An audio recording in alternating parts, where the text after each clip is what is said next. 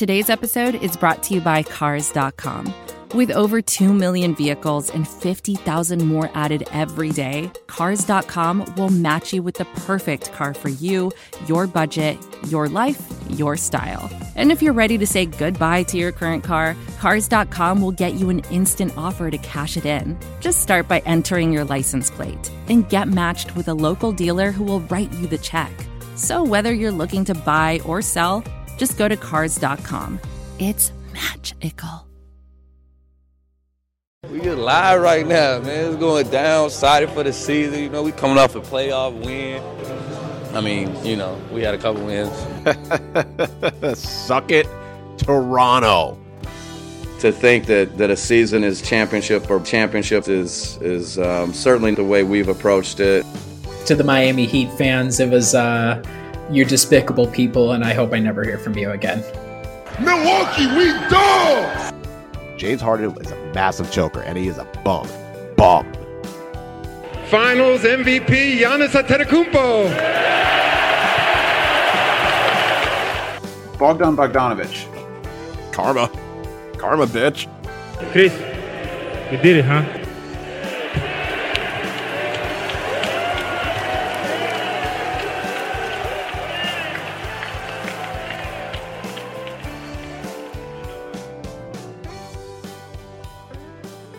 Hello and welcome to the Brew Hoop Podcast, episode one twenty-six. I'm Adam Paris, co-managing editor of Brew Hoop dot com, joined as per usual for the first time in a while by my fellow compatriots over at BrewHoop, Riley Feldman and Kyle Carr. Fellas, how are we doing?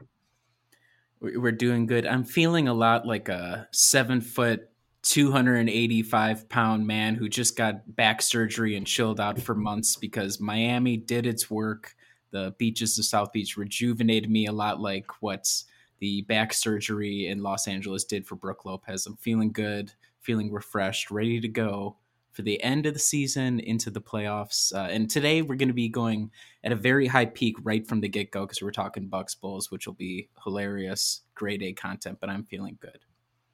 I'm also feeling good. I, I'm now thirty, so that, that is a weird feeling. Um Have not, did not need back surgery, so hopefully we delay that. I got a tattoo. I'm just going through, I'm going through it all, deciding, you know what, this new decade of life, new me. So otherwise things have been good. Um, weather sucks. It snowed again, just when it was starting to get nice out. So it is what it is. thirty, the big three oh. I am feeling, I'm at the, um, did, growing up, did you guys have this phenomenon where even when you were in college you were like looking at players in the N C double A tournament, you were like, they're way older than me? I'm not I'm now looking at them and I've reached the age where I feel like I look at them and they look very young to me. Did you guys ever I experience think, this? I think the problem for me is there's guys that I remember watching when I was younger and now they have kids in the N C double A, like Jameer Nelson, like he his son was in and I was like, what do you mean his son? What do you mean junior? Or like there's a video going around like Dusty Baker's kid um presenting the lineup card. I was like, what do you mean Dusty Baker's kid is now like a prospect? No, this is not okay. Like even in the soccer world, there's like one soccer player and his like two kid his grandkid is now playing. I was like, absolutely not. Like I remember watching this guy in like the early two thousands. No, this is not ex- no. So that has been my dilemma, kind of the same thing where they now just look really young, like that dude over in Saint Peter's with the mustache. I'm like, you look like someone that's trying to pass off as twenty-one with a fake I D right now, and it's it's not going to work. If you shave, you look like you're fifteen. I don't know about you. I don't know what you guys are talking about. I feel forever young. I look at these guys. I, I felt that way about a lot of players, especially like a Perry Ellis or the guys who are at the college for eight years. I'm like, well, you look like a thirty-five-year-old man. Um, I did feel it a lot in South Beach because we were on the front end of spring break season, which was unfortunate, but that we just didn't think about that when we timed it, and walking around on like Ocean Avenue or Ocean Drive or whatever. And you're like, holy crap. You're like, man, it would have sucked to have been twenty. Like, I can't remember how I even got through, I even got through that. Uh, you know, you do have the benefits of being young, but there's something to be said about not being an idiot anymore. So I, I respect myself for having survived that time in my life, but no, I don't really like watch college basketball or even like pro basketball. I'll be like, oh man, that guy's like way younger than me yet. I'm sure it'll hit me soon, sooner rather than later. So, well, speaking of getting through it, that's certainly what the Bucks did to the Bulls last week, one twenty-six to ninety-eight, an absolute thumping. just about every player was back. Uh, although Khris Middleton decided that he had to um, he had to rest that night. So the Bucks were oh so close to having a full roster. Giannis had twenty-five points and seventeen rebounds in twenty-nine minutes. He needed just twelve shots to do so. Jrue, twenty-seven points and seven assists on twelve of seventeen shooting. Every starter was in double figures. DeMar DeRozan had to take twenty-three shots just to get his twenty-one points. Uh, another, I would say, pretty DeRozan-esque performance for him for the second time in a row. Riley, this this win brought you a lot of joy. I'm just going to let you sort of riff and, and discuss it on, on your own terms. It did bring me a lot of joy. And the reason why it brought me a lot of joy was, I mean, obviously the Bulls sucked. Um, and really it's because this game was the one where if Bulls fans are like, we're just waiting for guys to get back. Once Alex Caruso's back, once Patrick Williams, who has been their, their uh, you know, the unicorn for months now, like once Patrick is back, I never understood that. Uh, they had essentially their full complement and it looked horrendous. Yeah, the closest it looked for them was when Giannis was quite obviously just effing around for the first eight minutes of the first quarter. Like he does that a lot during games where it's like, oh, I'm just going to let Bobby get the shots up or Brook or Jrue Holiday. And then once like the three minute mark in the first quarter hit and he started trying, we went on immediately a thirteen zero run. And by like the ten minute mark of the second quarter, we were up almost twenty. I was like, it's, it's it got so bad, so fast for the Bulls. And if you like, Ugh, there's so much, so much about this game that was so joyous. Nikola Vucevic is out there. Like I, I liked, there's a lot of different things for the Bucks I liked about this, but the thing I liked most was um, Nikola Vucevic gets, he has to like guard Bobby because he's not quick enough to guard Giannis. And there would be a couple of times where they would throw Vucevic over to help out like a Patrick Williams or whatever on Giannis. And Giannis would literally just run past him. And then Vucevic would like do like, he'd like point up like, oh, that was my bad. Like that was quite obviously your bad guy. You didn't have to like, you didn't have to point out yourself as the problem here. When I look at the Bulls, there's zero Zero chance of them advancing against like any sort of serious competition. They have still zero size. Vucevic, like he had a good couple of like three pointers to start the game, but offensively he like he's just a fuller spacer, but he's not quick enough to make a team pay for like isolating him on the perimeter. So in this game, we did it interesting where Bobby comes in and shares some minutes with Brook on the floor. And you're like, oh, well, how are they going to have it? They just put Bobby out on Vucevic because it's like, well, he's not going to do anything. And then Brook goes fully into his like, oh, well, I can just like prowl around the paint, essentially. Like, I don't have to worry about whoever's driving. And then Giannis is out there as well, like doing essentially like the guardian thing.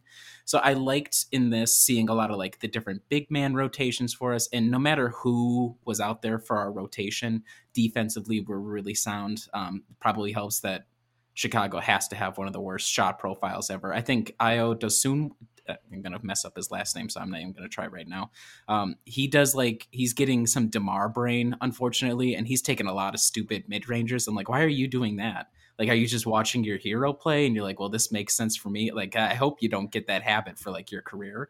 Um, Zach LaVine, obviously a lot of the same. So there's just so much about the Bulls where you could see the parts of why it would succeed for like a very short stretch of time, but against a team that has any sort of game plan or any sort of size. And unfortunately for Chicago, we have both and like loads. We have a lot of both of those things. There's just, there's going to be nothing for them. So this was uh, embarrassing for them. Uh, I was a little worried because the ball immediately at tip off at the very beginning went right to, uh, I think Ayo, and he just dunked it right away. I was like, okay. And the Bulls fans, which there were a lot of them, they did go crazy, but, um, ultimately successful. So this is just more of the same. Uh, sad Bulls, and uh, you know, I just love making fun of them on Twitter. It's it gives me life. It really does. It, it's kind of funny because the Bulls' largest lead was three points, which was probably very early, and then Milwaukee decided, all right, we're not going to let that happen, and just stormed away. You talk, Riley, you're talking about Vucevic and the lack of rim protection, and I think it was very evident when the Bucks had fifty-eight points in the paint and then shot sixty-one from the floor. It's kind of like a It, not necessarily a black hole of nothing for Chicago, but at that point, you might as well just get to the other end of the court and just let the Bucks get their free two points. It, it, it's kind of funny where it's just like this roster construction was never going to be able to beat teams that have an interior presence. Like, I don't know how you expect to go against Giannis and then decide, you know what? We're not going to have any size. We're not going to even try. We're not even going to wall off the paint. We're just we're not even going to try and do like a box and one where we literally just have every defender and let the Bucks beat them shooting threes. It's kind of just a, you know, Tristan Thompson again. What what good is he? He's a terrible. You know, honestly, he's a terrible basketball player. The only thing he's worse at being a basketball player is being a father and a faithful husband. So, you know, we move on to that. Uh, the Bulls. DeMar DeRozan didn't get any free throws, so couldn't grift his way to getting more points than he absolutely thought he deserves. It's just looking at this Bulls team. It is kind of a there was the barrel was going to fall out. Like there was no way this what they were doing was going to be sustainable. I'm laughing at the Bulls tweet where they say like, "Oh, they can't defend. They can't beat anyone good." Blah blah blah. And it's like, well, yeah, you can't defend as we have seen. And you haven't beaten anyone good because I think you're zero of sixteen against the top three teams in the Western Conference and Eastern Conference. What good are you? And again, this is without Khris Middleton. I think uh, Gabe had put in his recap that the Bucks had like a ninety percent defensive rebounding percentage. And obviously Brook Lopez being back is huge for that, but it's kind of like a, with the shot profile that Chicago has, you can't even get like a few tap-ins. Like you can't even get a, like a loose ball to go your way. Like what are you doing here? You let Grayson Allen go five and seven from the floor. You, the Bucks looked in complete control. I think the only question that was really going to be answered was kind of a, all right, so how much, how much higher would this lead have been if Khris Middleton was playing? Because that, that's the only thing that was going in Chicago's favor was, oh, Khris decided he was, Khris wasn't playing. And that didn't matter. It just allowed the Bucks to kind of roll. Jrue Holiday decided, all right, well, I'm just going to bully everyone that's going to guard me. It's it is kind of funny because, again, I don't know if you're Chicago, like, where do you go from here? Because this is probably the best it's ever going to be for them, and it's going to likely result in a first-round exit. Oh, the Bulls. I, I mean, uh, it's pre- it's pretty bad that the Bucks match them in mid-range points, and that's supposed to be what the Bulls do all the time. And that's without Khris Middleton. yeah, yeah, no kidding. Grayson Grayson didn't even shoot a three against them. He just decided to go. He was actually very ag- aggressive, like driving in and getting getting his floaters to fall. So that was that was some nice revenge for him after he kind of looked a little hesitant in Chicago. I mean, it's it's it's tough for the Bulls because. Obviously, this to start the year, it seemed like they had that sort of perimeter defensive shell with Alex Caruso and Lonzo Ball.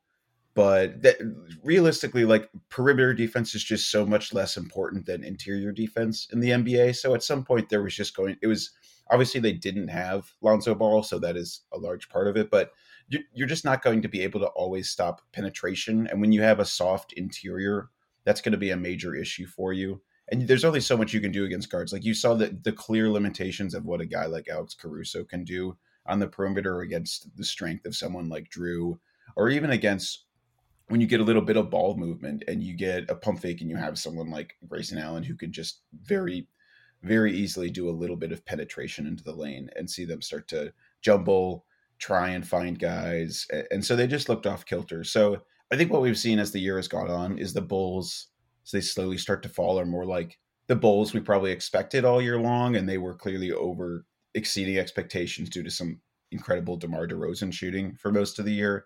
And now they're coming back to earth. And I think that's important for all of us as Bucks fans that we did get one wallop win in there because the last two wins were good, but they were kind of nasty. The first one especially was really hard to watch. So it was nice, Riley, to have one where we just absolutely slaughter them. Yeah, and I'm glad. I don't know if I would have been happier us doing it on the home floor versus away. I mean, we had enough Bulls fans where it was sort of like a an away game a little bit. I mean, I was impressed with, again, as we talked about in the last podcast, talking about the Bulls uh, fans, they were really committed to the Grayson Allen booing bit, at least for the first quarter. I think they kind of dropped off after that, but they were committed to it. So uh, I'm not going to say respect, but t- tip of the cap for that. Um It is satisfying because we've, when you're a team that hasn't really won a ton of stuff, I mean, I don't see Bulls fans on Twitter. I don't know if they're too old. I think the issue is for the Bulls, their fan base is like, they've sucked for any period of time that like people who would be on Twitter would like talk about the team. Like they had the D-Rose season. That was about it.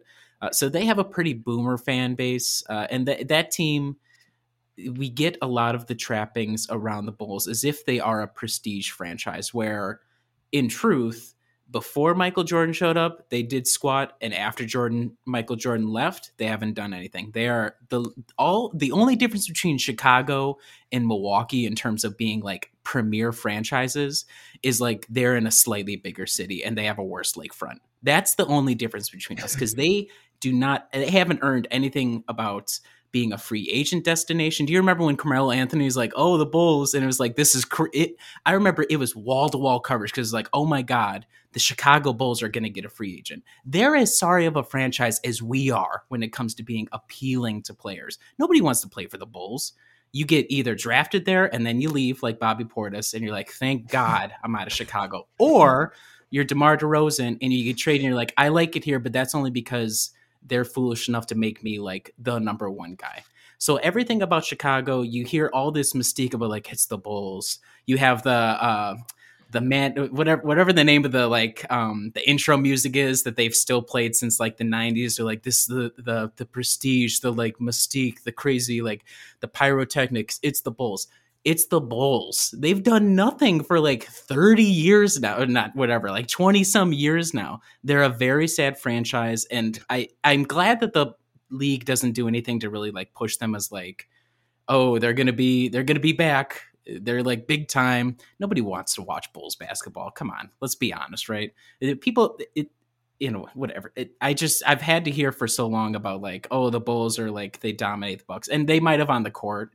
But in terms of like who they are, what they are as a franchise, they're they're for the past ten years easily, they've been a much sorrier franchise than us from top to bottom. Um, I don't know who their ownership is, but they just make poor decisions. They've had an awful front office. They do a bad job with picking coaches. Um, their players, they're not remarkable. Like everything about the franchise is unremarkable. And I, I hope people start recognizing that a little bit more about how sad of a franchise they happen to be.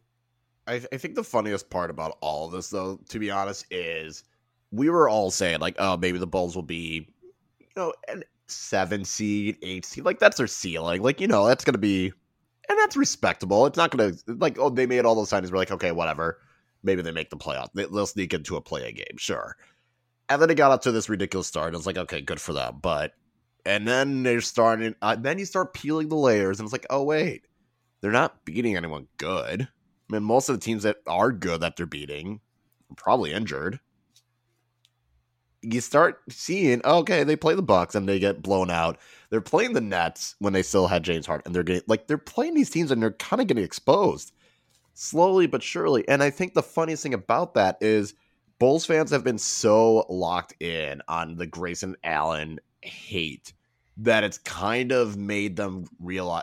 I think my favorite part is they've been so focused on the Grayson Allen problem that they have not realized, okay, but you guys are getting your doors blown off of you by anyone that looks like a competent team. Maybe you should start worrying about that and not what Grayson Allen did. Like, again, all you're doing with this Grayson Allen thing, it reminds me of Philly coming out and wanting to boo Malcolm Brogdon, and then he didn't play, so they booed Tony Snell, and then they just look like an embarrassment. Like, you guys are just straight up embarrassing yourself at this point. Get over it. Caruso's back. Didn't make a difference. I mean, as we saw, I don't think Alex Caruso is this, you know, X factor of a guy. So I think they just need to kind of maybe worry about that. And as they continue sliding down the playoff standings, it is ironic because if the season ended today, it'd be Bucks Bulls. And I'm easily, I'm going to say that's going to be a, a four game. Let's sweep. Make it happen. Please. I want four games and I want this slander for four games. Please make it happen. But all, all I'm going to say is if the Bulls don't watch out, they are going to so- somehow end up out of not only just a guaranteed playoff spot, they're probably going to end up in a play-in game and potentially get to the Nets. And that would be the funniest thing because I would laugh at whoever loses. Whoever loses, I get joy because then they probably have to play Charlotte or Atlanta. I mean, neither of them are great. But if they were to go, if the Bulls went from at one point top of the Eastern Conference standings to completely eliminated, I would, oh man, Bulls fans are going to have, like that N B C Bulls page is going to have to just deactivate for the like next five years. I think what's probably most embarrassing for Bulls fans is not so much the the Grayson Allen Caruso. I mean, yes, that's embarrassing. I think Mark Stein embarrassed himself way more with that than Bulls fans. Bulls fans, you're just like, you know, you're like us. You're just idiots. Like everybody who's not a media person is like an idiot. Mark Stein, you should know better. Uh, we'll talk about. I mean, I was going to say most media people are idiots. That's true. Um, but what's what's more embarrassing for them is that they fell for the DeMar DeRozan thing. I mean, that's like the oldest trick in the book for the past decade plus. Like he he does the mid-range thing, but it just doesn't last. Like everybody, everybody, anybody who's cursorily followed the N B A, they know this about him and they fell for it. And that's embarrassing for them. Back over to the Bucks, because that's who that's the team that we do cover in this podcast. I swear that's who we talk about. Um, I, I just so this is the first time we're talking as a podcast since Brook Lopez has returned. Um, I just wanted to mention in this immediately obvious how important he is on both ends of the floor. I love the way that he is back and Giannis immediately gets seventeen rebounds. You can hear it on the, you can hear it on the microphones when there are loose balls, like a defensive rebound available. Brook is out there calling out like, Giannis, you go, you, you get the rebound now. Um, and in the Washington Wizards game, and I think even in the Memphis game, this same thing plays out with Bobby Portis then, where it's like, okay, Brook, he knows exactly his role and he is executing it already. Whereas, yes, as Kyle said, because of Chicago's shot profile and the where, where they put Nikola Vucevic, makes it a lot easier for us to get the rebounds. But Brook is out there communicating, throw his, throwing his body around, and Giannis now has the confidence, like, I don't have to, like, reliably just go into the trenches for every rebound. Like, it's very easy for him to get it and then just go on offense. I think we're going to see it over the next, I think there are, what are there, eight games remaining, nine games remaining into those, just to see the slight differences about how quickly we can engage in transition offense. We've been kind of like, I think we've been high on pace lately, but I can't remember what we've been for most of the year. Um, I think we actually been kind of a high paced team all year, but I like the ability of Giannis to, like, he doesn't have to fight for a rebound. He can immediately, like, get it, swing underneath the hoop and get running at like a full sprint already with the ball. There's just small stuff like that about having Brook, um, and on offense, we'll talk about that too, but this is a good game for him. Um, he's, he's scoring, he's like attacking the rim. There's a lot of good stuff from Brook Lopez in this game in particular. Was this the first game he started? Yes, I believe yep. it was. Okay, so and, th- and that obviously was a nice, was I would say a nice little storyline with Bobby Portis, obviously taking it fully in stride, going back to the bench. So that was nice to see. You're totally right about Brook Lopez from a communication standpoint. Uh, you can obviously hear him on the mics, like you said, but it does feel like you can see him constantly talking out there defensively, and that that was something that I think was a little probably underrated about what P J Tucker brought to the team, is he seemed to communicate all the time and the team seemed to know what they were doing. And to be frank, for a lot of this season, they didn't really look like they knew what they were doing defensively. There were just like so many frustrating breakdowns. And so hopefully the reemergence of Brook not just brings the sort of stabilizing force of the drop coverage, but some communication like that, that, that just kind of got lost. I think in all of the hand wringing over the defense is, well, the main reason the defense isn't as good is that we run drop coverage like seventy-five percent of the time. You just happen to notice when we run the switching or the blitzing coverage most of the time. Even in the playoffs last year, it was a lot of drop coverage, primarily drop coverage. That's why we won the championship. So when we can't play that very well, no wonder our defense is going to be kind of middling. So that has been significant, like a significant injection of of defensive stability with with Brook in there. They're I, th- I think I saw some tweets that said their numbers were, were much closer already to what they were doing with, with Brook out there in terms of fewer shots at the rim. You can you can just see it. You can see shots that we all saw go in against Bobby Portis, against Giannis, frankly, sometimes, against Sandro, God forbid. Th- those shots would drop in against Brook. They have not been – they have just been either bouncing out or they've clearly been tougher. You can see it out there, and, and defensively he's already made a, a huge difference. Um, all right. Well, anything else about this Bulls game that we want to say? Kyle, do you feel good? You get everything off your chest about the Bulls? I feel great. It, it's just fun. It's just fun beating the Bulls. It, you know, I didn't think I had this much animosity towards the Bulls. I don't have as much compared to like a Boston or Philly, but it's starting to get up there. And that, maybe that's a good thing. Maybe that's a good thing. That is a good thing. I didn't think it was possible for me to find a fan base that I could mock more viciously than the Heat fans. Uh, and what, I could talk more about Heat fans too, because I've been among them for about a week. But uh, the Bulls are they're climbing the power rankings, so I do hope we see them in the playoffs because that would be hilarious. I think it would be easy sweep. It maybe DeMar gets hot for one game, but I think it'd be a it, sweep, gentleman sweep at the worst. You weren't wait. You weren't in Miami for um, Spogate, were you? With the spat no, between, no. I, I okay. But you could you could tell the electricity in the air for sure. Um, I don't know if it was the random shootings from spring breakers or what, but you could feel the energy in the air that it was coming. And I, I credit a lot of that to Jimmy Butler. So uh, shout out to you, Jimmy. You could feel everybody that everybody's wearing the like really bad alternate, like alternate uniforms for the Heat. Cause you hear a lot about from Miami, like Miamians, like, oh, South Beach is, it's a plague on our city. It's a cancer, all these things. And yet these jerseys are like totally inspired everything South Beach, and everybody, it, literally everybody I saw in the city that wore Heat stuff had that uniform. So uh, I think doth protest too much, Heat fans. Uh, please don't complain about your own city and then really buy a ton of stuff that looks awful and is inspired by the worst part of your city. Oh, Heat fans. Uh, let, let's talk about this Wizards game very briefly. Uh, I mean, it, the Wizards have really fallen apart as the season has gone on. I mean, it didn't help in this game that they were missing Kyle Kuzma. It, it started to it started that, to feel that's how of, that's how you know things are down bad for them, is when it's like, man, if they had Kyle Kuzma, maybe it would have been a little bit more respectable. Yeah, that is that is true. It, it, I mean, it was just so it was felt kind of weird because I feel like at the beginning of the season, I mean, it was just kind of strange, honestly. Like they had, all of a sudden have Porzingis on there. Tomas Satoransky, who seems like he actually should should have been on the Wizards like his entire career, all of a sudden looks like he's just he's just in a Wizards uniform again. I mean, Ish Smith has been there for a while. It, it, this was a strange game, but the the main point of this one, Kyle, was Jrue Holiday was awesome. He had twenty-four points on eighteen shots, ten assists. He looked really good. Grayson had twenty-one, and then Pat Connaughton obviously was the other person who returned this past week. He had sixteen points on just eight shots. At, I mean, this was just the a Bucks team, even without Khris and Giannis, just doing, you know, doing the Wizards dirty. Yeah, and the score makes it look a little bit more respectable, but I think that was just more with the Bucks coming, kind of going with scrub lineup at the end, and the Wizards kind of getting hot with shooting. So like the the score looks nicer for the Wizards, but really it was a blowout from quarter one. It this is just one of those games where the Bucks are significantly better, even without Giannis and Khris, because Jrue was that good. And then as long as you have someone else jump in and help out one of the big three, which Grayson Allen did, five of seven from three is definitely going to help. Pat Connaughton off the bench, and I'm sure we'll talk about him a little bit more. But you even had guys like George Hill, you had Serge Ibaka, you had like everyone was able to kind of chip in with whatever contributions.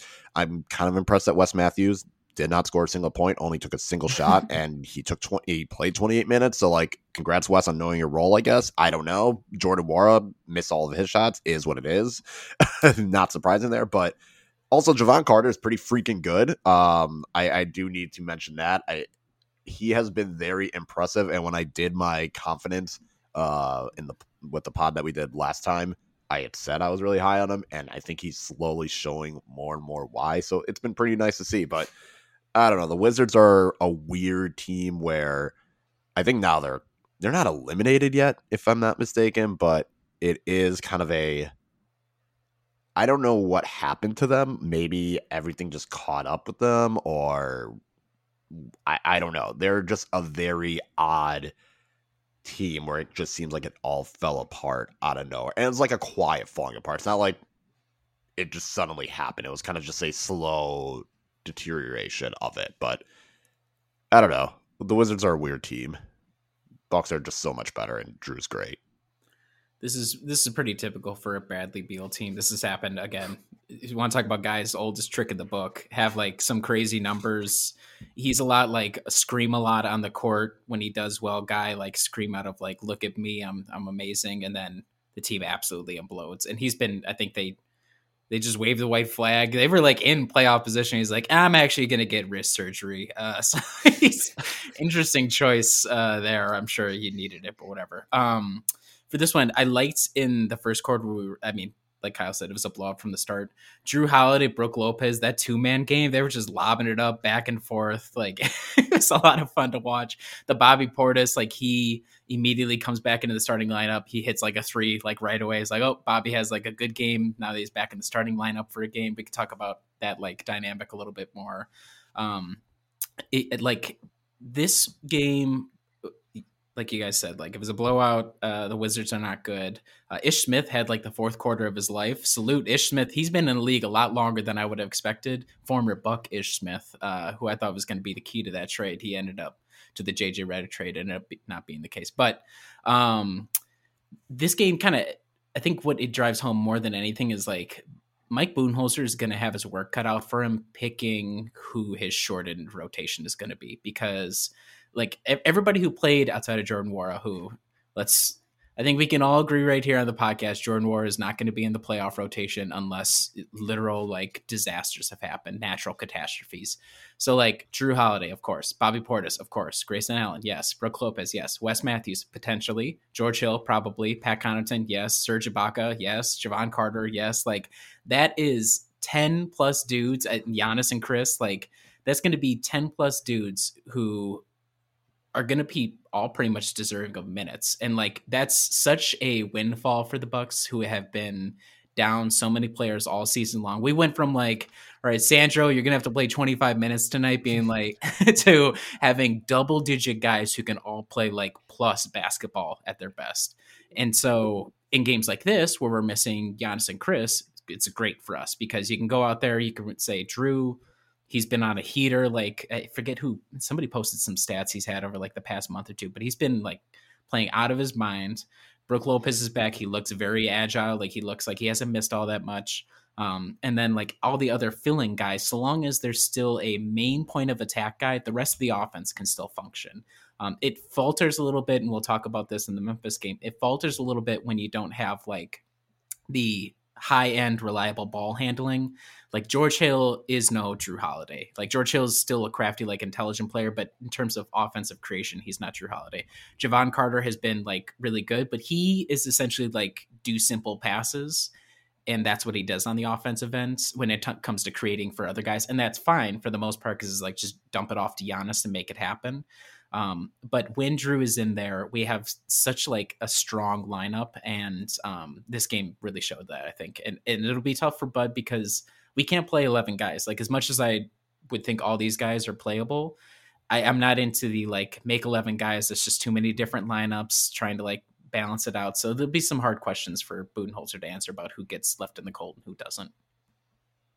Yeah, I'm not sure who's going to get left in the cold, because it's kind of one of those where it feels as though one of George Hill or Jevon Carter is going to have to get left out in the cold, or else you don't, because you don't need both of them. No. It's kind of weird where it's like, I don't know if Budenholzer is going to need both of them if he shortens it to, you know, a eight-man rotation, to which of the two. It's kind of like what you said, Riley, like George Hill's kind of more the crafter one, but Jevon Carter is probably the better option for defending, and, you know, offensively he has done pretty well. I don't expect Wes Matthews to be in the playoff rotation when it gets shortened. I, it's going to be one of those where you, once you get to the second round and potentially like Eastern Conference Finals and the N B A Finals, it's definitely going to get shorter. But it, it is interesting, though, how that is all going to shift. And as we've been bemoaning about how bad the bench has been, now we actually have a bench. It's kind of nice after going pretty much the whole season where it's like, all right, if Pat Connaughton's not on, this bench unit is going to be an absolute tire fire. Now it's like, okay, you got Pat Connaughton, but now you also have Bobby Portis. Man, it's tough to know. I think that was actually an underrated part of last year as well, was Bud had so few options of players that could reasonably. He's like, like we, we suck past guy seven. We suck so bad that I don't have to worry about it. Right, right. Like it was kind of like Jo- John Horst cut down all, like took almost every club out of his bag and was like, you have a driver, you have one wedge, and you have a putter. You have to use these three. So here's your driver, here's your iron, here's your wedge, here's yes. your putter. Good luck. Yes, exactly. So you don't I, need the seven eight hybrid. I'm I'm curious how he's going to approach it. I mean, when you think about it, I I don't know where the Serge Ibaka minutes are going to come. Although I will say I have been a little bit heartened by his offensive contributions. Like mm-hmm. he's been he's been hitting threes, which is you know what I, I just I'm never trusting that for almost anyone in the playoffs with the Bucks. I just I can't ever trust it. But he has been hitting like. Small floaters, like he does those kind of shots where it's like, okay, it's the third quarter. Giannis hasn't hit anything. Khris hasn't hit anything. We just need like one bucket right now to tide us over for a little bit. Like Brook would do this occasionally last year. Like in the in the finals, there were some times where Brook had you know four points in a stretch where you just you really needed four points because no one else could get a shot. So I, I've enjoyed that from Serge. The Carter versus Hill argument is really interesting because I think Hill Hill's just bigger, so realistically you probably feel a little more comfortable switching with them, but I in general I find Jevon Carter to be the better defender, like in aggregate in terms of just his intensity on the ball, being able to go full court and actually, you know, reliably get back back to people. So I think that's an interesting uh, conundrum, Kyle, that you bring up between those two. Yeah, it'll, it'll be interesting to see how that plays out. Um, in once we get like into the postseason, I, for the first round, I don't think it's going to be that much of an issue because Bud is going to throw, you know, ten, eleven guys out there because it'll likely be a team that he feels confident in beating.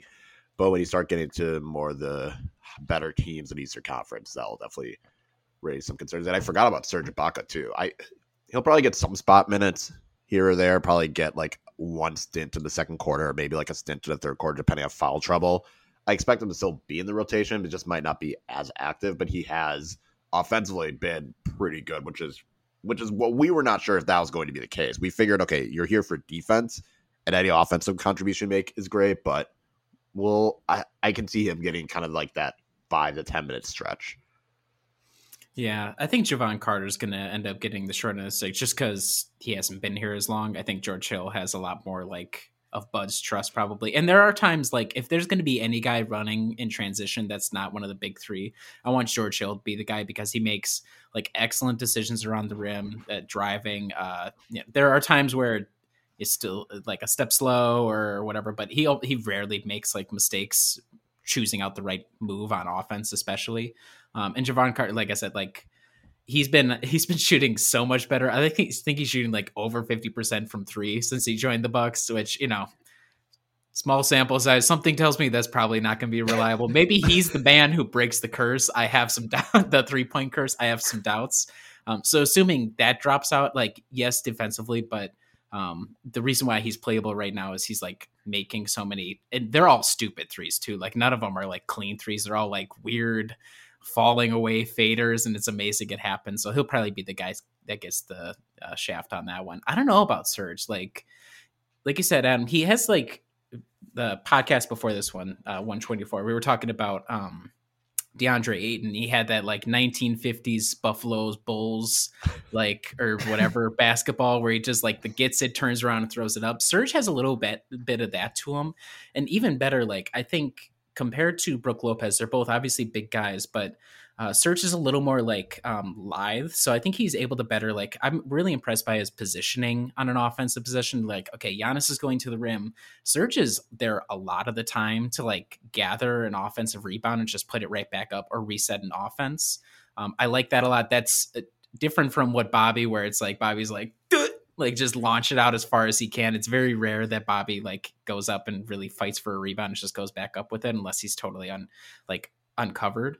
Um, so I, that's probably the harder pick. Like George Hill, that's fine. I think Pat will probably end up playing more over Wes Matthews just because Wes hasn't done as much on offense and Pat proved himself last year.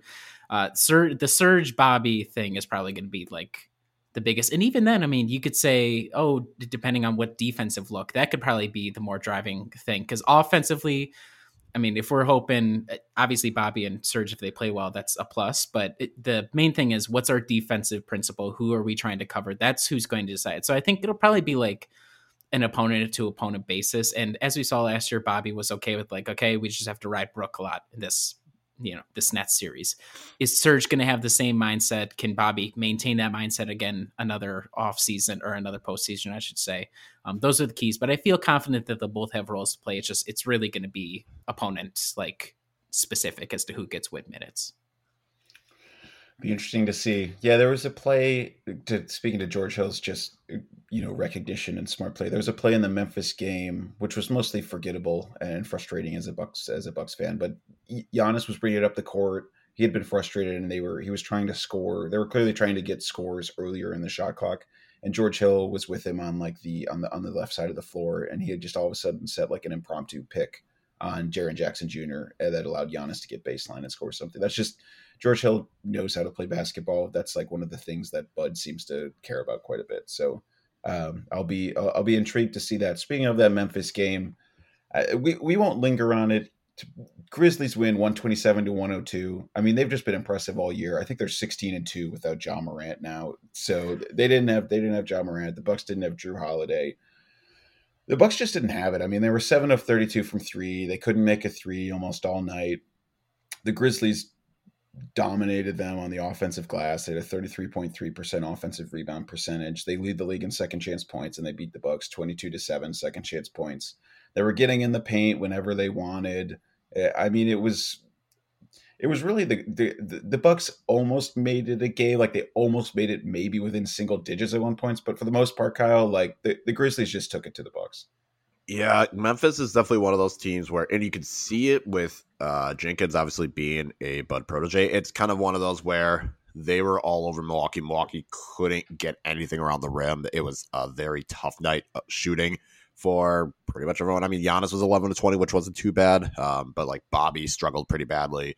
Khris, he him coming back didn't really have the best game. I think I don't want to know what their shot, their shooting percentage around the rim was, but it felt very, very low. And them not being able to hit a three did not help matters. It was Memphis is good. Like, it's that simple. Memphis is a very good team, and they're going to play you tough. And I, I think it's kind of one of those where you look and it's just like, all right, well, take the tape, burn it, and let's just not talk about it. Like, the Bucks only scored like eighteen points in the second quarter. It was just like, all right, this is not your night. That happens sometimes. We're just gonna, we're just not gonna talk about it. It's fine. We're we're not gonna talk about the struggles. We don't talk about Bruno. We don't talk about Fight Club. It is what it is. um. So the Grizzlies, I just looked, they're top five in pace, in offensive rating, and defensive rating for the season. Uh, I don't know, Adam, if you know, probably not off the top of your head, but what the Bucks like defense, if cleaning the glass even follows like defensive possessions, like rating on transition buckets. But I was reading a week and a half ago, or for last week's Monday Morning Media Roundup, I was looking at the Grizzly Bears Blues, and they were talking about in this piece about Taylor Jenkins. Um, he his thing is like cycles, right? So what it is, is like, as soon as we get the ball, just everybody starts sprinting, like whoever it is, outlet to Ja Morant and get going. Um, and you could see that even in this game where they have this principle where it's like a lot of dudes who are like outside of Ja Morant. So you have Ja Morant on one end, Stephen Adams on the other, and everybody else in the middle is like sort of like similar size, similar skill set. Like they're all lithe, uh, quick defenders, like long armed. Um, The, the like as the game went on, they kept getting like even crazier highlight moves or whatever in transition. You're like, ugh, this just looks bad. And what's interesting is Stephen Adams has gone to a lot of different teams where it's like, oh, he's like, obviously he's a really strong guy. He's not a bad player or anything, but it's like, how do you use a guy who doesn't shoot threes and is like a traditional center? Uh, Memphis has like figured it out. One, he does a similar like drop scheme. If you watch, you're like, oh my God, it's like Brook with really long hair and a big beard. Like he's just out there like doing, he, he falls right in. He knows exactly what to do. Like he's been good at that. And then over on offense, like they'll either have Adams post up on the elbow and he's just like the fulcrum around which it works. Or what was hurting Milwaukee in this game is, okay, Brook has to stay on Adams to a certain extent, because obviously there's nobody else who's his size. And Adams like, he sets the pick, but he doesn't like, like he'll hit, but then he'll move right as the pick gets set, and he'll like position with the other ball handler where, um, yes, I mean, there was a lot of like runners and like some, some of like garbage jumpers, but we've seen in the past where if you're not able to stay attached to whoever the primary ball handler is, and without Jrue Holiday out there, George Hill isn't like the same on that end in terms of what he can do there. Um, Stephen Adams does just like a really good job running the floor, like keeping Brook out of the way so that there's not even that much of a contest, or Brook commits to whoever the ball handler is. And the guy can just like, he does a really good job of like, just pass it over to Stephen Adams, who gets it up and in. So I think it's really interesting watching what Memphis has done. Obviously really talented young team. We'll see how far they go once they get to the playoffs. But like you see the concepts of even without Ja Morant out there, like why it's so hard, because Stephen Adams has been so good on defense, and they have so many guys on offense who can either hit the three, do a little bit of ball handling, aren't asked to do like a ton, but they have the freedom, like creative freedom to like move in transition. Um, they, I mean, they really get out on it in transition. It was, it's like all the highlights you see all season long are like Ja Morant to DeAnthony Melton, who throws it between his legs. It's like watching the like Harlem Globetrotters out there, and it's a lot of fun to watch unless you're the team getting dunked on. But uh, this was how it was for the last Memphis game too. It was like, well, we lost by thirty, but at least they put on a dunk show on us, so it was, it was fun to watch. So, you know, just a lot of credit to Memphis. I think Taylor Jenkins has taken some of the principles of Budenholzer ball. He's adjusted it to his roster, and then is specifically what his stars can do. Um, And I don't think there's any shame losing to them. I think they would be a tough out, obviously, for Milwaukee. Have we lost all the games we played against them this year? I think we might have won the first game. I think game. They squeaked by the first game. Yes, yeah, so they've been close, or we gotten walloped in two of them. Um, and maybe with Brook Lopez back, if you can kind of figure out that Stephen Adams thing, you might be able to work it. Um, but they would be a tough out. Uh, we'll see how far they go. But it's just, you know, they're an entertaining team to watch, and it sucks when uh, we do bad. I like Khris coming back, immediately having five turnovers. That was not good. This is the game. Yeah, I know it's his wrist. This is the game where it's like Jevon Carter is, he is no Jrue Holiday when it comes to creating for the rest of the offense. It's like, uh, you know, even like entry passes were a bit of an adventure for Milwaukee. So uh, not good for us, but that's, it's not the end of the world, I don't think. Yeah, the Grizz are interesting. I mean, they have all of these, they basically have all of these wings, plus like mm-hmm. Tyus Jones and Ja Morant, who are like sort of small at the point of attack. They swarm a lot. You can see where they could very easily basically switch one through four and then keep Adams in the drop or whatever. Jaren Jackson Junior is really good. He can kind of be a functional, you know, Giannis facsimile on some level. He's he's upped his defensive game a lot. And they, they're a strange team because they, they rely so much on transition. The Bucks actually have the, I didn't realize this, the best transition defense in the league, points per play, which I was kind of surprised by. But So so Memphis runs all the time like the Bucks, but they have a much they're much more efficient in terms of scoring, as you could see last night, where seemingly the, the one thing I think they do that's a little different than the Bucks in transition is they will almost never look for a three. They are going no. to, immediately to the rim, which which I would say is probably a smarter. I kind of wish the Bucks did that a little more often than pulling up for three. I think that's why their efficiency has never been that great. And if you look at the where like Memphis's shot profile, they're second to last in the league in terms of shots coming from beyond the arc. Um, and then almost all of their shots come either at the rim or the short mid-range, which is like four to fourteen feet, which was entirely what we saw against the Bucks, right? They're, they're, Steven Adams sets the pick. They kind of dribble in, whether it's Dillon Brooks, Desmond Bane. They they work inside the perimeter. They they function in these really tight, small spaces, but they seem to have a they're they're really, really comfortable doing it. And then they pull up for a floater. They pull up for a, a jumper over the Bucks, and it was just it, they they were wreaking havoc on them all night long. So I'll be really curious to see how they how they function in the playoffs. If there's a team that over the course of a whole series is able to kind of figure out what it is that they do, the transition stuff, I'm I'm very curious to see if that can play over a seven game series. Yeah, yeah, we'll see. So no no shame in this. It wasn't fun to watch. Um, But uh, yeah, it just drives home. Jrue Holiday is really important, uh, and the Grizzlies are really good, and that's about that. Yeah. So all right. So slightly big, big picture stuff from these past couple of weeks. So Pat, Brooke, and George, uh, George Hill have all come back from their injuries. George Hill coming back from neck slash old. Brooke from his back, and Pat from his shooting from his uh, the the injury on his shooting hand. I would say overall, Kyle, lots of positive signs. I mean, I would say especially Pat and Brooke, positive signs. George Hill's kind of been George Hill, but we have to be pretty heartened by what we've seen from them in these these first couple returns to action.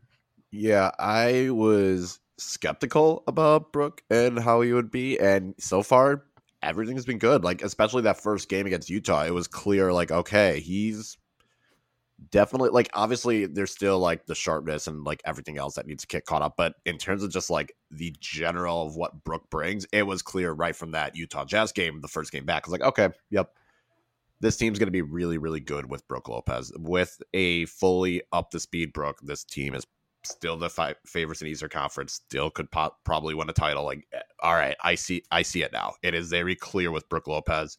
We talked about the communication. We talked about how much better defensively and the rebounding's been.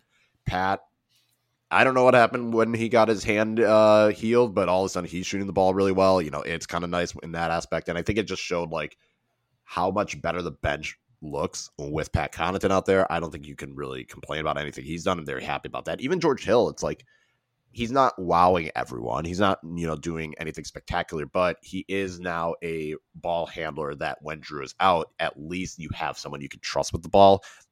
And you don't have to put that onus on Giannis or Khris. So I think it's kind of nice to have all three of them back. I think especially at the same time so they can all kind of get back to that, you know, fitness and get ready for the playoff run. It, it, it's interesting to see. I'm, I think out of the three, I'm most surprised about Brooke and how seamless his transition back has been between, you know, how much better the zone drop scheme is, how offensively he doesn't seem to be missing a beat. I think maybe they'll start going to him a bit more down low come playoff time, but it, it seems as though he has transitioned so well back into it that that has been what's surprised me the most. And I think even with like having Bobby coming off the bench, I think Bobby, and I think it's one of those where Bobby just knows like, okay, when Brook's here, I'm, I'm going to come off the bench, and that might be better for Bobby anyway, because then he doesn't have as much attention. Folk, he'll get more of the offense going through him. He'll get uh, targeted less defensively. So I, I think it is all good. Very surprised at Brooks, Brooks' transition. And Pat is been he's going to be, I think he is the sixth man that, along with Bobby, like, all right, you two are good for the playoffs. We don't have to worry. Uh, I've also been impressed with Brook. Uh, You watch for like five minutes, like it's a miracle we didn't lose every single game that Brook wasn't out there, because Bobby just does not have the size or the execution, and Giannis is just way better off ball, like just being the hunter essentially on defense. Um, what's probably most amazing about Brook is how like physically, because even a week beforehand, they're like teasing like, here's Brook shooting threes before the whatever game. And it's like, man, he looks fifty-six years old. And he has a crazy beard. I was like, we're doomed. And then he comes back out, he shaves, and he's like, like physically, uh, he's out there setting picks, like hard picks. He's like fighting. He's going up for like alley-oops and stuff. I was like, wow, I like, I mean, physically it's gone way better than I ever got to hope for. Cause I figured even if he's physically mostly back, I could totally understand if you've had back pain, like again, just trusting your body to like all of a sudden like, oh, now I'm like hurting again. Like he's out there setting picks. He's not ginger at all, pretty much on either end. So uh, Brook by far the most impressive return, because he went for months and months without playing, had back surgery, and looks like he hasn't really missed much. And if this is some sort of like thirty D chess move where it's like, look, we're just going to have Brook, who is, uh, how old is he? Is he like thirty-four, I think, or something like, like he's whatever, reaching his mid thirties. Just give him the whole season, have him play like ten games at the end of the year, and he's good to go. I mean, great move by the Bucks if it pays off. So good for you. Um, Pat proved himself last year, obviously still making threes, which is great. Um, he's just kind of like a catch-all, like helpful guy. George is like, Like I said before, I think he's going to be the guy that gets um, the minutes from uh, Mike Budenholzer. But, like, you know, th- that's not the end of the world. It just seems sometimes hard to, like, get exactly what he's doing. Um, he has, like, great plus-minus minutes or plus-minus numbers, um, which isn't, like, anything on a single game sample, but, like, it's something. And he makes intelligent plays, and that's probably enough for what the Bucks would need. This isn't the George Hill of, like, two or three, like against the Raptors, like he's literally our second best player. Uh, thankfully, that's not a requirement anymore. And in this role, I think he's still totally sufficient. Um, so yeah, I like good returns across the board. Um, th- just the main question is like, how does then that move like Serge and Jevon Carter or even Wes Matthews, and how are we going to move around that, which we talked about earlier. So uh, positive returns for all three guys. Um, yeah, like ten games. I think that should hopefully with, with stuff to play for too. I don't like the Bucks have been obviously doing rest stuff with Giannis and Khris and Jrue as well. Um, but I have pretty good feeling of if they're still in the hunts there, these are games to play for. Like they have reason to play for uh, chemistry purposes. Um, they have reason to play for seeding purposes.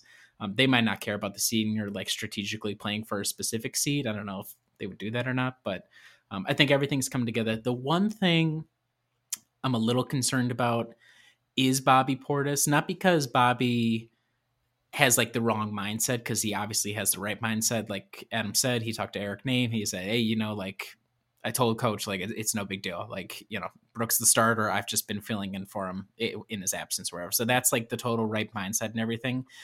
I think there is something to be said about the fact that he's played like nearly, if not sixty games, I'd have to look how many he started. A lot of games with starters where like, okay, we're going to the first quarter, we're going to get Bobby like all the shots, like very first position. A lot of the time is a Bobby Portis design three that he hits on a pretty high number of. Now that he's moving to the bench, how does that change for the lineups he plays against? He's kind of tanked a little bit the past couple weeks, even before Brook came up. Like it wasn't like a catastrophic drop off, but compared to what he was doing the first half of the season, he's dropped off a little bit. I just, is ten games enough for him to work back into a shuffle in the rotation? Uh, obviously, once we get to the playoffs, if he's getting played, it's going to be with a lot of starters, like the starting guys anyhow. So hopefully that'll be okay in the playoffs. But that would be, of all the guys I would be concerned about, it's probably what does Bobby do now that he's on the bench? How does that change like his approach on offense? Um, and like working with Brook is like a different thing than working with Giannis. If that's who comes off to like spell Giannis some minutes, we leave Brook out there. So this is, that's probably the guy I'm most concerned about. And he, he was big for us in the finals. So uh, there's just a lot of questions about probably Bobby, most of all the guys, assuming the three guys who return have like full minute compliments coming back to them essentially. It's an interesting point. Bobby Portis, obviously, yeah, was key. It went series to series for him. Uh, the one thing about Brook, he's he's most, I think he's maxed out at twenty-four minutes so far. So he played twenty-eight, twenty-eight against Memphis. I'm oh, okay, sure. twenty. Okay, so he's yeah. he's getting up there. I mean, we'll have to see come playoff time. There were Nets games where he played forty-five minutes, so th- that is a bit of a concern if he's someone who you absolutely need to rely on. I think having Serge could alleviate a little bit of that because he's at least someone else who can play drop. Giannis also can play drop, but I I, I don't know. I just don't really. We'd need rather to him that. Not have yes. to. Yes, not that Giannis can't do it. That. It just doesn't utilize him best. Yes, yeah. If if you're going to to Giannis at center, you should be basically switching um, functionally at that point in, in the playoffs. So, be interesting to see. I'm glad Pat Connaughton's shooting hasn't seemed to tail off. I mean, when you have an injury in your shooting hand, that that could be a clear concern, but he seemed to be ready and and rearing to go, hitting all his shots. And George Hill, if if we're thinking about the context of the roster last year, he essentially has to be better than Jeff Teague, which I think we we all agree that he probably could be. So good stuff from the Bucks. Um Any any any thoughts on the standings? It's like impossible to understand where the Bucks are going to be in the standings right now. So as we're recording this, I didn't realize this. The the Heat just lost last night on Saturday night to the Nets. So the standings as of right now are technically the Sixers are in first, and then it's the Heat, Celtics, Bucks, Bulls, Raptors, Cavaliers, and Nets are the eighth seed. So I don't know. I I, I think, Kyle, we th- we think it doesn't seem like the Bucks are going to do any sort of strategic tanking, but it's just it's it's like impossible to figure out how it's going to shuffle out here. Yeah, it's interesting. Yeah, the Bucks are not going to strategically tank. If they were, if they didn't do it last year when they could have avoided the Miami Heat, they're probably not going to do it this year. Um, it it'll be because they have Philly their next game. They have Brooklyn. They still have a game against Boston. And they still have it. So the, those three games could give us a better idea of where they'll be. It, it's not like the Bucks have an easy schedule, but they, they definitely have a schedule that's going to require them to not just kind of put their feet up. I think the only game that's against a bad team is Detroit, and they did that, and they lost that game. So um, they, I, I think that's probably going to be good. I, I have no clue what, how that's going to shake out between those four teams because it also depends on obviously health and what Philly decides to do. If Boston, I mean, Boston's been ridiculously hot, and will that continue, or is that going to kind of start cooling off?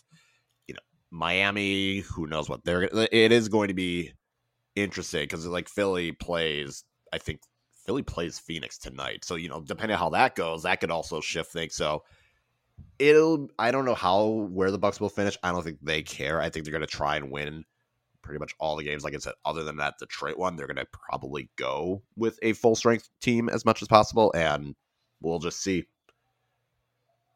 The trickiest part is the play in. So like you could be like, oh, well, if we get to like the top two seeds, but I mean, given the play in dynamics, this is perfect stuff because the Hornets and the Hawks are both like not good enough to be full on playoff teams. So they're in the right spots, but they are insane enough to have like one or two crazy games and like knock the, net, the Nets out of the playoff picture, which would be amazing. I'm hoping that happens. That would be awesome. I would love that. Um, so even then, like that's what makes it even more difficult. I'm sure they've like, because they have a lot of free time in the front office. They've played out like if we're here and then they there and then if the play-in goes this way, then we'll play the Nets.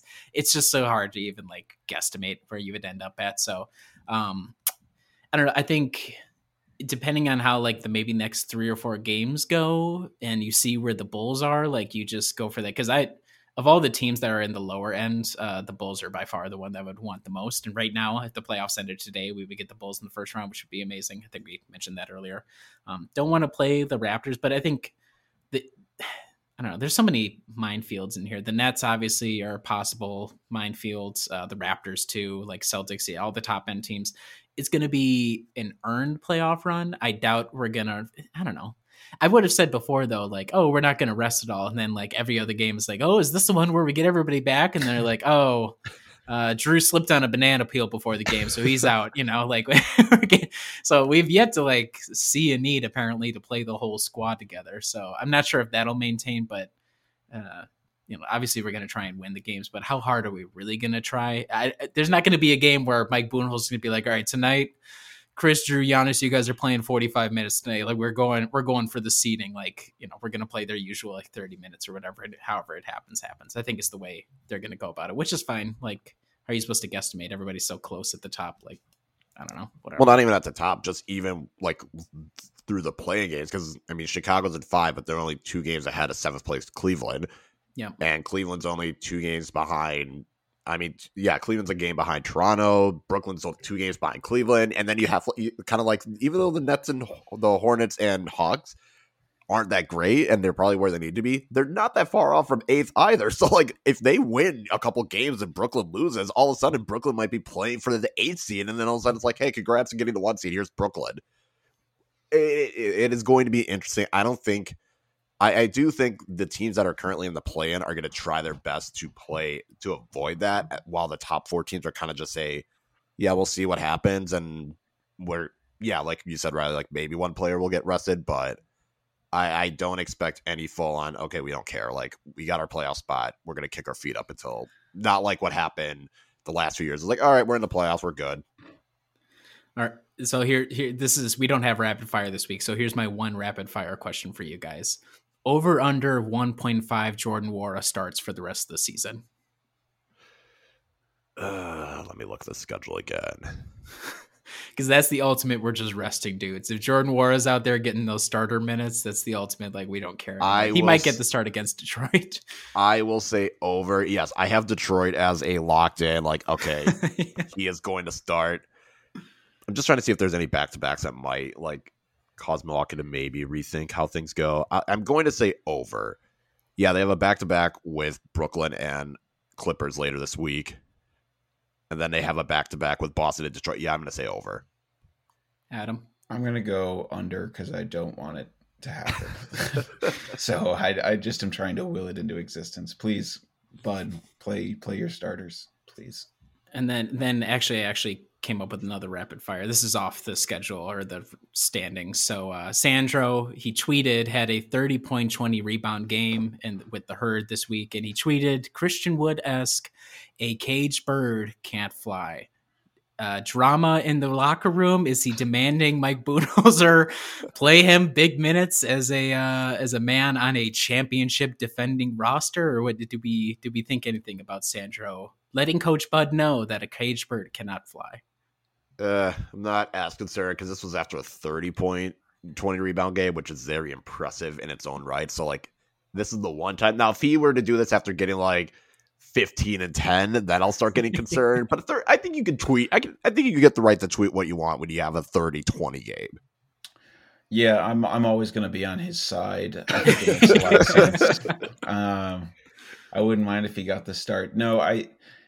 You know, he's been, he's been a great soldier, right? He's he's been good in these videos. It seems like he wears um, the the Giannis shoes every game. I think he's been wearing those from the start, which like maybe they're just free. And he's like, yeah, I don't make much money, so I'm definitely going to wear these. I'm on like, I'm on a two way contract, yes. two year two way contract, so I got to do what I can. but uh, but I, I I think I I think they're still good. I I still am have am holding out hope that maybe he gets that last roster spot um, for. for next season and he sticks around. So mostly because I want to watch him in summer league again, because I don't, I don't want to watch the team again and cover the games. Without so uh, yeah, I think he's, I think he's okay. I'm going to give him the benefit of the doubt. Okay, very good. Just wanted to confirm that there wasn't, that Sandro wasn't the deep plant uh, at the end of the season who was going to blow up the locker room. Yeah, no. Like I said, I'll be concerned if he gets like fifteen points, eight rebounds, and it does on like twenty shots. Then yeah, then then we're going to start having some concerns. Okay, very good. Oh boy! All right, we're going to take a quick break. Close it out with our miscellaneous topics on the other other side of this. So stay tuned. This is advertiser content brought to you by Frito-Lay. Hello, I'm Chip Murphy, here to get you ready for the big tournament. Tonight we'll break down, we break down who will be cutting, cut! What are you two doing? Sorry, Chip. Prez here got his feathers ruffled when I told him Ruffles has zero chance of winning the title. And I was letting Dip know that she is not taking into account Ruffles' iconic ridges. Guys, it's March. We have to start talking about the tournament. We are. It is the twenty twenty-three Frito-Lay Snack It. We're talking about big-time matchups between Cheetos, Smart Food, Lay's, Sun Chips, and more. Just head to the Frito-Lay Snack Bracket and vote for your favorite chip, pretzel, or dip for a chance to win up to one thousand dollars or a year's worth of snacks. This sounds great. Keep up the good work. Just go to Frito Lay Snack It dot S B Nation dot com. No purchase necessary. Sweepstakes ends four three twenty twenty-three. Void where prohibited. Here's worth of snacks awarded in the form of fifty-two coupons, each good for one bag of chips. See official rules at Frito Lay Snack It dot S B Nation dot com. All right, we are back. It's Kyle's film review time. The long-awaited, long-anticipated review here. Finally, yes. So Spider-Man No Way Home. I... I felt like it had to be when it's the three of us, even though I'm sure Riley does not care that much. I, I had said, well, I don't know if you care well, about Marvel no, movies. I, I don't care about Marvel movies. And to be honest, I lost track of the Spider-Man movies maybe a decade and a half ago. After the first Tobey Maguire movie, I stopped paying attention. I have no idea where we are in the wider Spider-Man verse. That's fair. I don't know. It felt like a, okay, I have to I have to do this like a legitimate film review. So that's why I've been putting it off. Well, first was spoilers and then we didn't record for like a almost a month, it felt like. Um, no, Spider-Man No Way Home, fantastic. Absolutely fantastic. One of the best Marvel movies. I the biggest reason wasn't like the kind of surprises, because like it was always like one of those where once we kind of knew what the plot was, oh, maybe all three spiders will happen. And I think there's too much discussion like, will all three Spider-Man show up? As opposed to, how is this going to affect everything else that happens in the Marvel Universe? And this is one of those where you, yeah, you do have to watch pretty much most of the Marvel movies to understand what the hell is going on. But it was kind of, for me, that was kind of the, how do we cause the chaos? Because we saw with the T V series, with WandaVision, we saw with Loki, we saw, like, we saw, like, it was building to this multi, multiverse, like, all of a sudden, shit's going to hit the fan. So how does it happen? And it's like between all these events, and now this is kind of like the finally you throw the lit match into the dynamite. But it was really cool. I, I mean, also like having the villains, I think it was a good chance to give Andrew Garfield a chance to be Spider-Man again, because it's not his fault that the movies weren't that great. It's not his fault. And like Jamie Foxx, not his fault. Like the villains were kind of bland or whatever. It was awesome seeing Willem Dafoe come back as Green Goblin. That was probably my favorite. Like that was my favorite moment.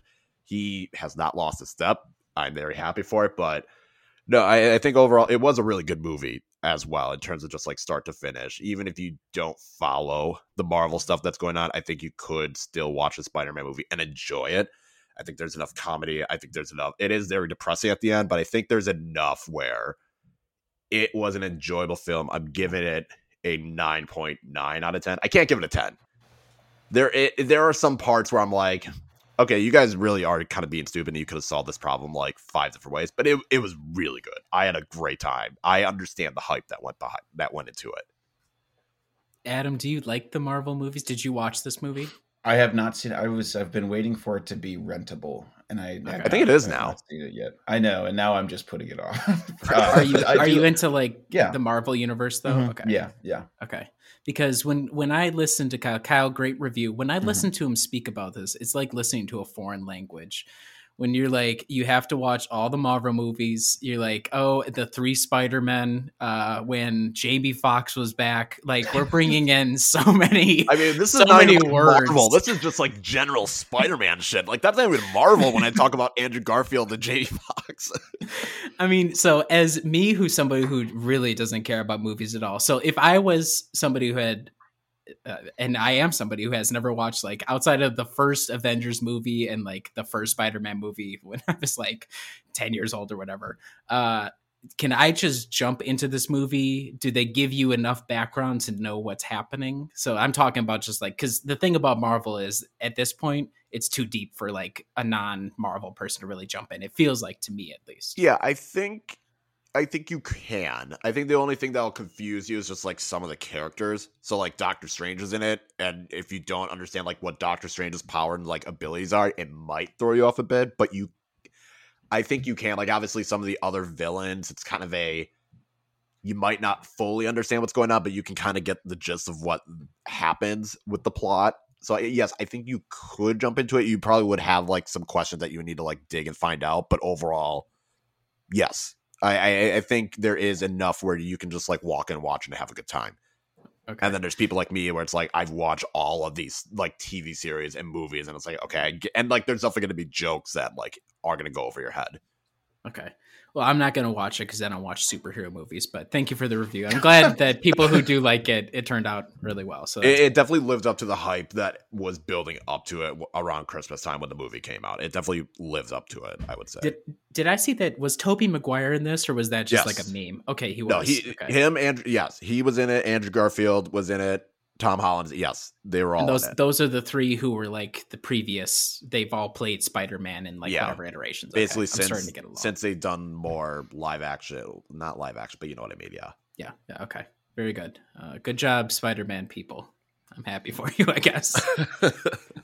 Kyle, I think you got Riley real close to maybe renting that tonight. Not at all. Not a chance in hell am I doing that. But I appreciate the review regardless. If somebody put, if I was like at somebody's place and they were like, oh, let's watch whatever, I'd be like, okay, that's fine. But I'm not going to actively look it out for myself. So, but thank you anyhow.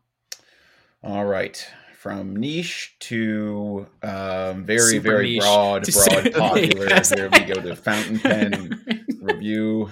What do we have? I know. Let he let he who has no hath not sinned cast the first stone. I know, I'm aware. Uh, so this week we're talking about another Iron Gall Incorporated. Uh, let's go. Let's go deep with it. You this talk, is you this... talk about the Marvel stuff being foreign. Oh.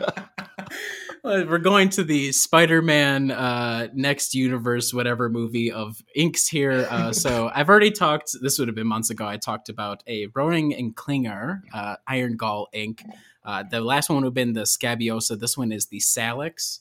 So I'm going to, you guys are going to be able to tell from the damn video. You never are. But um, as you can see, it's like a lavendery purple. Um, and as I've talked before, the Iron Gall, what's different about it is it's literally like iron, um, not filings, but whatever like specific like characteristics are in iron. When you put it in liquid form, they mix it with the dye. And this essentially, it like burns itself into the paper.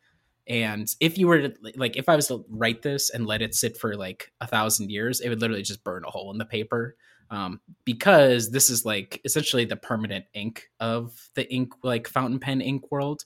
Um, he, the color is like nothing crazy, but what's funny about it is it goes down light, and then over like a day, it gets dark. Over a year, it gets even darker, and that's part of that same like burning process. So it works with the paper, interestingly, uh, and it's so toxic that, I mean, obviously I wouldn't ingest it myself uh, to get rid of COVID or anything. But say, for example, I'm using this right here. This is my Diplomat with a steel nib.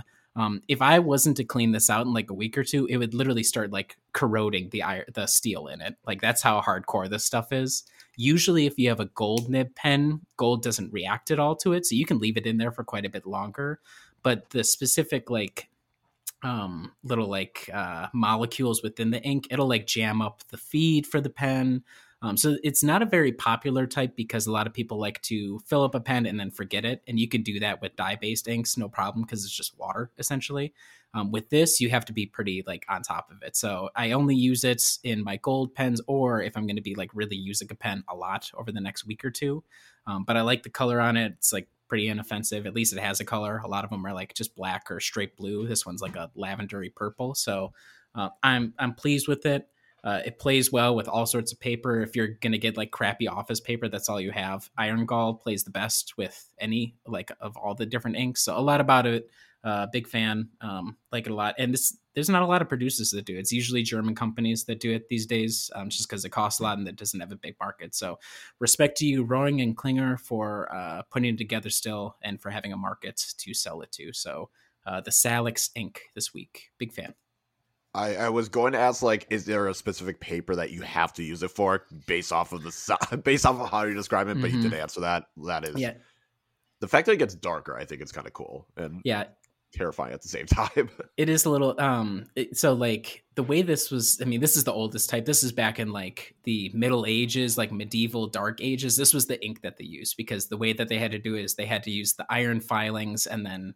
Um, essentially work it. I don't know exactly what they used to get it, but this is how all the ancient manuscripts and stuff, hmm. this is what you'll see. If you see the ink, like if you'll see something from like medieval England or something, and it's like that really crazy, like artistic style in Latin or whatever, that's usually an iron gall ink they were using. And that's why they have to do so much preservation, not only because the paper gets aged out and dried, but the ink itself, if you don't neutralize it, will essentially just burn a hole through the paper. So like that there's this whole like, different dynamic with like historians having to keep on top of it when they find a new manuscript, like we have to isolate it. Otherwise, you know, God only knows the state of the paper between it being dry and having this ink on it. So this, this is a very interesting history. It's the oldest kind of ink that's still like in use. Like it's thousands of years of history in what I've just used on this paper here. So it's a very interesting like ink itself.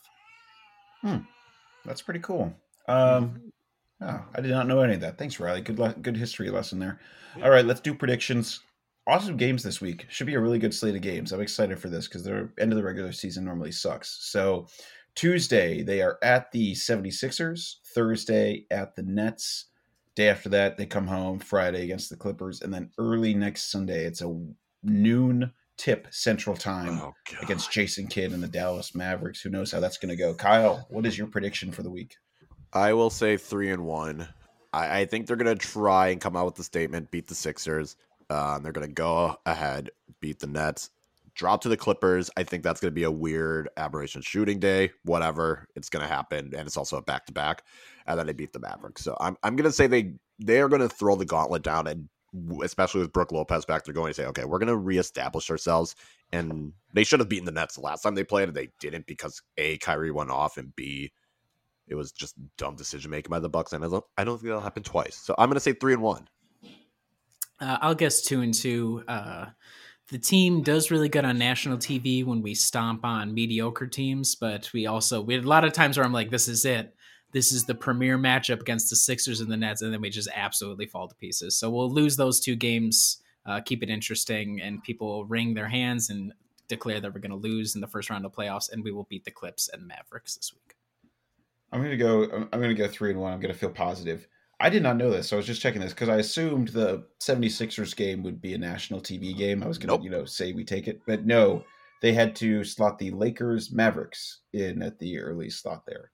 That being said, Bucks are on T N T on Thursday night, so that would have been double dipping, but still.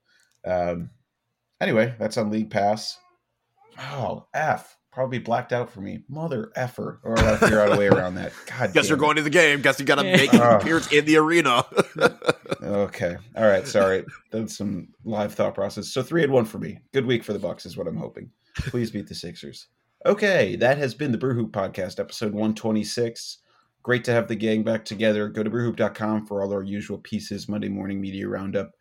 Wednesday wrap up, which I think this is this week might be my second to last, but our last one, which will be good. Um, Friday, Van's progress report, all usual pieces in between, our recaps, previews, et cetera. Share the podcast with your friends. If you review it, I, we'll, I think we'll read your review. I think we've been saying that for a while. I think we might have not read the last one. We'll, do, we'll do it next week next for week sure. Will be the time when we remember to do it. But anyway, yeah. Thanks for listening, everyone. We'll talk to you again soon.